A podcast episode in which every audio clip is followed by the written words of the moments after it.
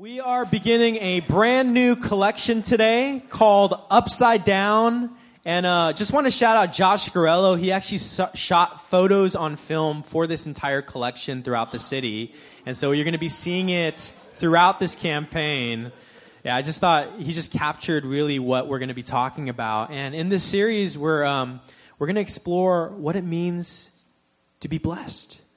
How do we understand blessing? And I want to ask this question what what is your understanding of blessing? In your mind, what does it mean to be blessed? And when you think about the people who are the most blessed in our world, who do you see?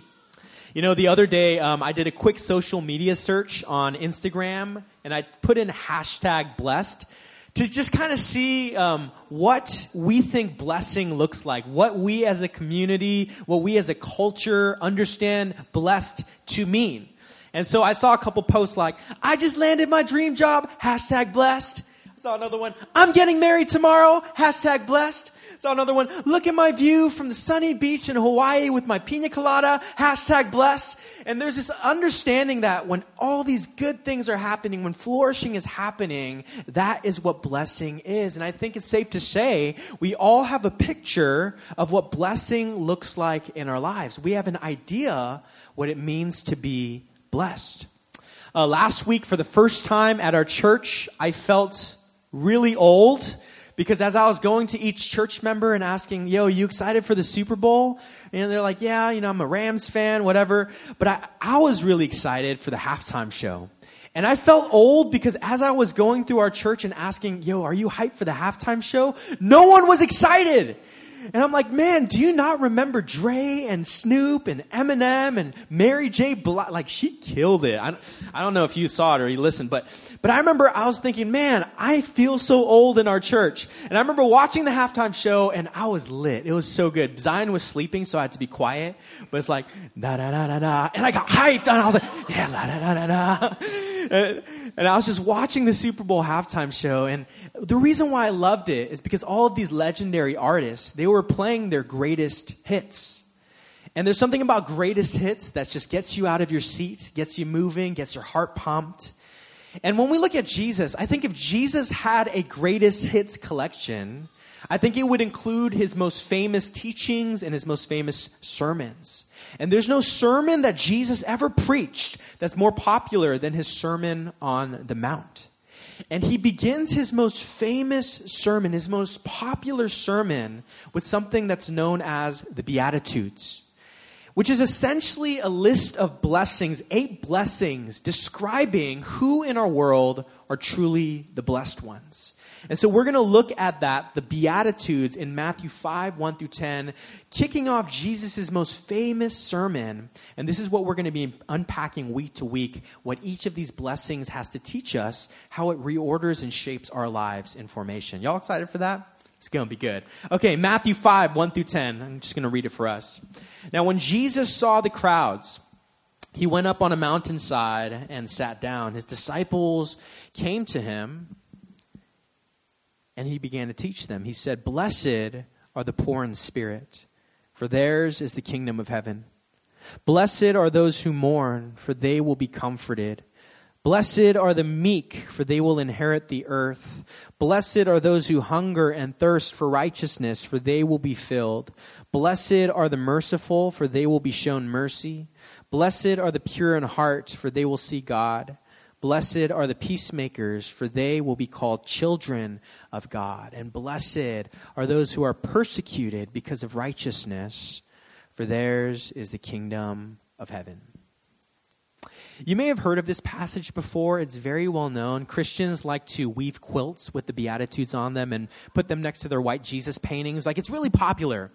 But we forget how, how provocative this actually is, how uncomfortable how countercultural, how surprising this list of blessings really is. One writer calls the Beatitudes a theory of happiness so hostile to the senses because it's that radical and that countercultural. I mean, take any of the Beatitudes and think about our world today. Blessed are the poor. In our culture driven by capitalism and success, it's the rich, the wealthy, the successful that we consider truly blessed and that we strive to be like. We don't see the poor on the cover of magazines. The rich are valuable and the poor are dispensable. The rich are celebrated and the poor are trampled upon.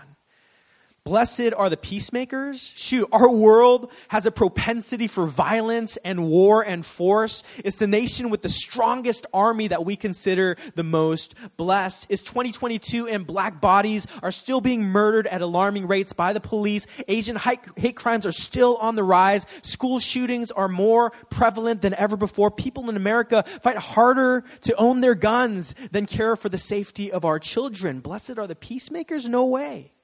Blessed are the meek. We are a generation that loves to tweet and post very loudly and compulsively every thought or opinion. We love boasting about our lives on social media. I do it too.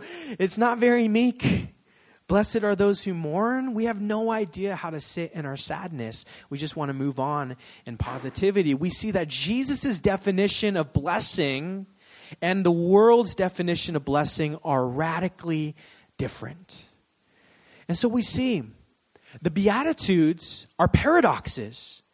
They turn the world's standards upside down. They're opposite, backwards from what we value in our world. They clash against the dominant culture. And it begs us to ask that maybe the most blessed people in our world aren't the rich, the powerful, the ones who have it all together, the ones living in abundance, safety, or comfort. The gospel radically redefines what blessing means. It redefines who are the blessed ones, and that those who are truly blessed are the ones that we least expect, look over, or write off. And this is what we're going to be diving into during this collection. We're going to explore each of these Beatitudes, making our way through this list of blessings and see what each of them have to teach us about what it means to live a blessed life. And I think we'll quickly discover that the way of the kingdom is upside down to the way of the world that the value system of Jesus is countercultural to the value system of our world. And until we learn to live upside down, we'll never tap into the fullness of life that God has for us. New Testament scholar Jonathan Pennington describes the Beatitudes as an invitation to flourishing. Some theologians actually say the Beatitudes capture the Gospels better than anything else in the New Testament. There are treasures of wisdom hidden in this list that will lead us to live flourishing lives, but it requires us to adopt a new perspective, an upside down perspective of our world. Here's a great visual from the Super Bowl of 50 Cent. This is the way we got to live, guys. We got to live upside down. It's my dream to one day just be hanging upside down and start preaching. Like, like where's Mickey? And I come down from the rafters, I'm upside down. Anyway, this is how we have to live. We have to live with an upside down perspective, flipping the values of the world upside down because the kingdom is an upside down kingdom. Now, you'll notice that each beatitude begins with the word blessed. Now, the word here for blessed in Greek is a word that's known as makarios. Say it with me makarios. And makarios is a word that translates to happy, but another translation could actually be to congratulate, um, as if you would congratulate someone if they got a brand new job or a brand new puppy or a brand new house or they got married or had a kid. It's like congratulations. And so these are some common translations, but Makarios isn't the superficial, um, circumstantial definition of happiness or congratulations that we're accustomed to. Um, English writer Elizabeth Rundle Charles, she actually describes what Makarios in essence actually is. And this is what she says Makarios is a heart in harmony with itself, at rest, content, satisfied full of all the music of which human hearts are capable, from the soft murmurs of content to the thunder of the many waters of ecstatic rapture, all that is involved in all the words expressive of human bliss, reaching up to divine creative joy. Man, that's like the best definition of happiness I ever heard. And it makes our definition of happiness pale in comparison. But this is the type of happiness, congratulations, that's being expressed when each line begins with blessed, blessed. But at this point, you should probably be wondering how does this work? Like, Mickey, you're telling me happy are the poor? You're telling me, oh, congratulations, you're mourning, yay! Oh, you're hungry, hooray! Like, how does this work? It's not God's heart for his children to be poor or hungry or sad. So, how do we make sense of these paradoxes with this understanding of blessing? But seeing all these countercultural things like blessed are the poor, blessed are the mourning, how do we make sense of it? And the thing we have to understand is this the kingdom of God is both a present reality and a future hope. In other words, we live in the tension between what many theologians call the now and not yet that the kingdom of God has come and yet is still coming. That God has won the victory, but that victory has yet to manifest completely in our world. And maybe you could think of an area too in your life where you feel this tension. It's like, God, I know you've overcome death, but why is my family friend fighting for their life against cancer? God, I know you've overcome the enemy, but why do I still hear the whisper of the lies that says I'm worthless and insignificant? And so the Beatitudes are descriptions. They become descriptions of oppressions that God is promising to reverse and is in the process of reversing. It's the promise that one day the effects of poverty in our world will be reversed. It's the promise that one day the the, um, the effects of pain and death will be reversed. It's a promise for reversal of the oppressions of the human condition. And in one sense, the blessing speaks of a future hope. Um, 2 Corinthians 4 16 through 18 says this Therefore, we do not lose heart.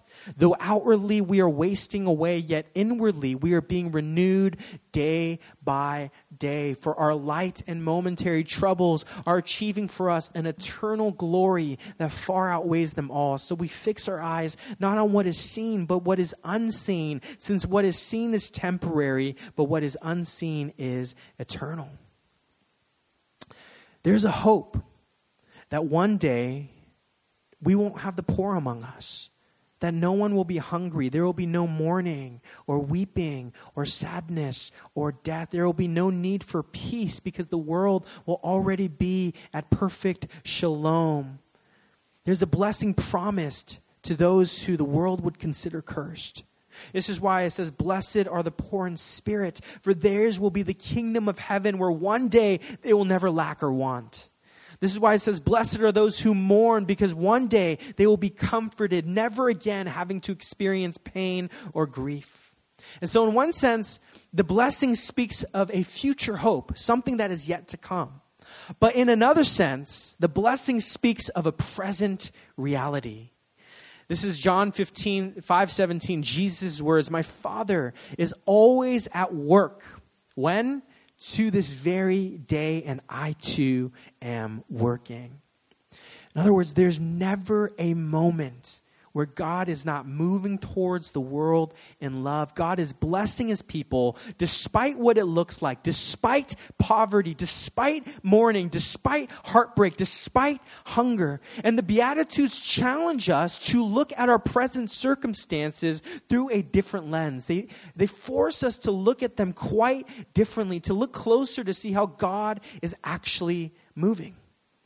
And so we can't get it twisted. The Beatitudes aren't an invitation to go and become poor or to go and find a reason to mourn. It's not asking us to become poor or mourn, but what it's doing is it's an invitation from God to join with Him in His work of redemption in our present reality.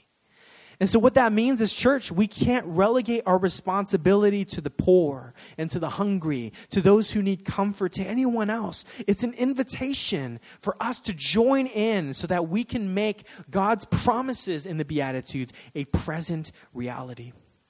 Christian Laura Weber says each beatitude is an act of helping the poor, or sorry, is an act of faith in the radical potential of our world to be made whole.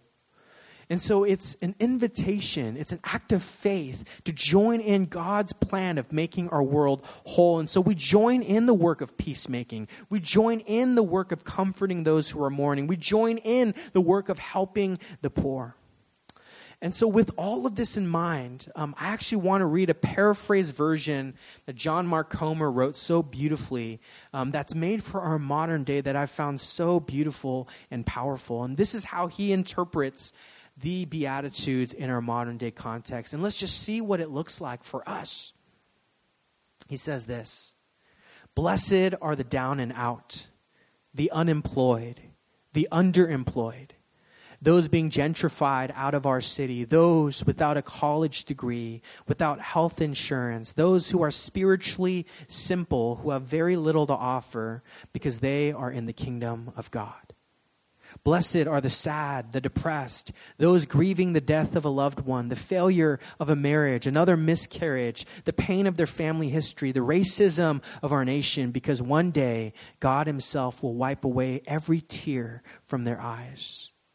Blessed are the quiet, the shy, the socially awkward, the uncool, the badly dressed, the people with six followers on Instagram, because one day they will be free from the tyranny of what others think of them, and they will take up their roles as kings and queens in confidence in God's kingdom.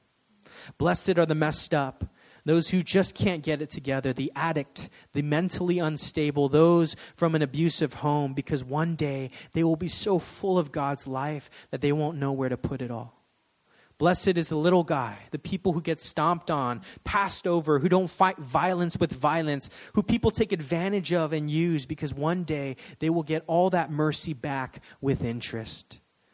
Blessed are those who want nothing to do with America's wars, with violence in the name of democracy and freedom, but who know the true source of peace and prosperity is not in a gun or an army, who are willing to suffer to bring a new world to bear, because one day everyone will recognize they are most like God.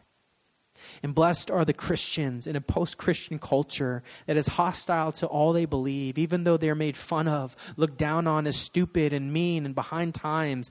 They get to share in the cross shaped life of Jesus in the kingdom of God. This is the heart of the Beatitudes. This is the heart of what it means to live in the upside down kingdom. And so, with that, I want to leave you three questions. You know, we're not going to jump into the first beatitude this week. We're actually going to go a little bit out of order. And we have really cool speakers. My friend, his name is Reward. He's coming from Texas. He's part of Upper Room. He's going to be here in a few weeks.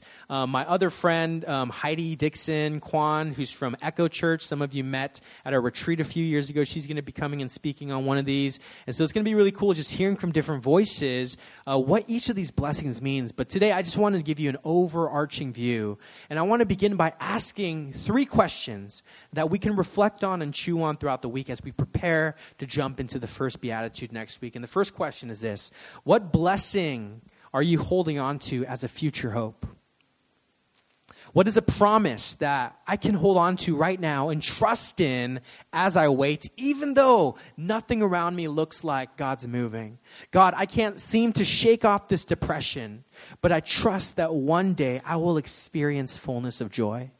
God, I, am overwhelmed by the injustice I see in our world, but I trust that one day all things will be made right. What is a future hope that you're longing and you're clinging on to for hope?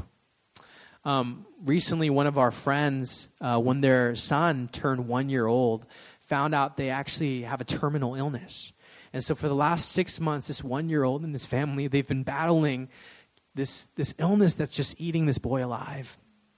And I look at that and I say, God, like, how can you allow such suffering in our world? And one of the hopes that I'm holding on to is that one day, little, little Milo, that's his name, won't suffer. And one day he'll be made whole and he'll be healthy and he'll be made right, whether it's in this world or the next. And I trust, God, that you are moving. What is a future hope that you're clinging on to despite the pain and the brokenness that we experience in our world? The second, what blessing is God revealing in your present circumstance? What are some of the areas in your life where it doesn't seem like God is moving, areas where it seems like God ghosted you, but Holy Spirit is prompting you to, to look again and say, God, how are you moving here despite me not seeing you moving? It prompts us to look deeper and ask God what He's doing beneath the surface. God, what are you doing in my family that seems to be broken beyond repair? God, what are you doing in my career that seems to be hitting wall after wall? God, what are you doing in my city that seems so hopelessly lost? It's looking at the present circumstance and saying, God, what are you doing here in my present reality that I can't seem to see? Help me see it and help me tap into what you're doing. And the last question what blessing is God inviting you to become a part of? Where is God calling you to join in his work of redemption? Where is God calling you to bring peace? Where is God calling you to practice mercy? Where is God calling you to comfort those who are hurting?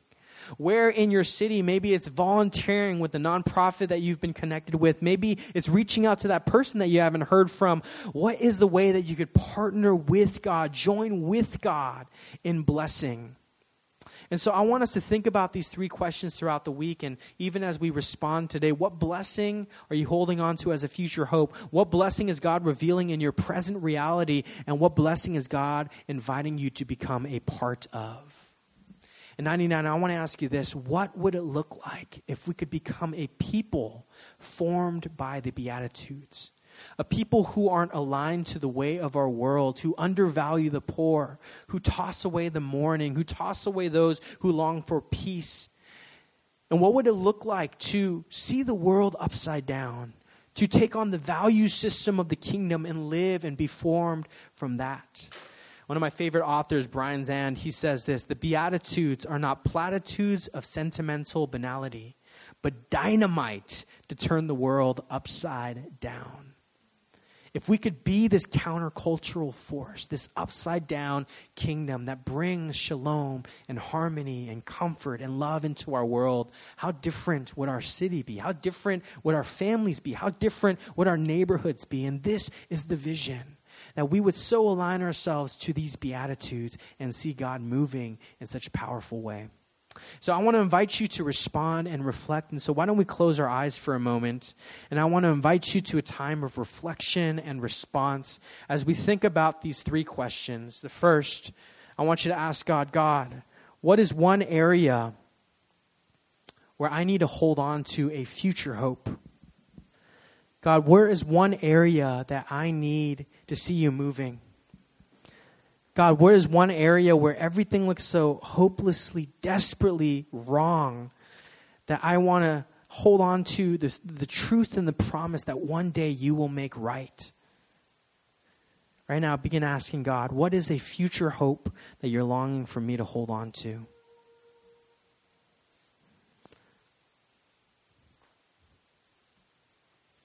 And the second question what is a present what is a blessing that you're calling me to see in my present reality?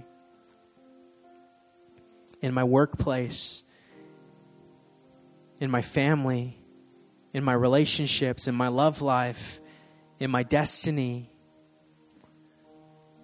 Where's something it feels like you're you're not there at all, like you ghosted me? And where where's God calling you to look deeper? And ask, God, I know it doesn't seem like you're moving, but help me see beneath the surface. Help me see deeper. Help me look with different eyes. I feel like God is giving some of you a new perspective in dead areas of your life. And I just feel like I almost get this image of a rose just blooming from the dirt. And it's almost like God is highlighting areas of life that that don't seem to be there, but are there. God, where are you moving in my present reality? And third question God, where are you, how are you, and where are you par- calling me to join in the work of blessing? Maybe it's in your friend group where God is calling you to be a source of joy and life. Maybe it's in your family where God is calling you to be a pillar of strength. Maybe it's in your workplace where God is calling you to reform. Whatever it might be, ask God, where can I join in the work of your blessing here in our world?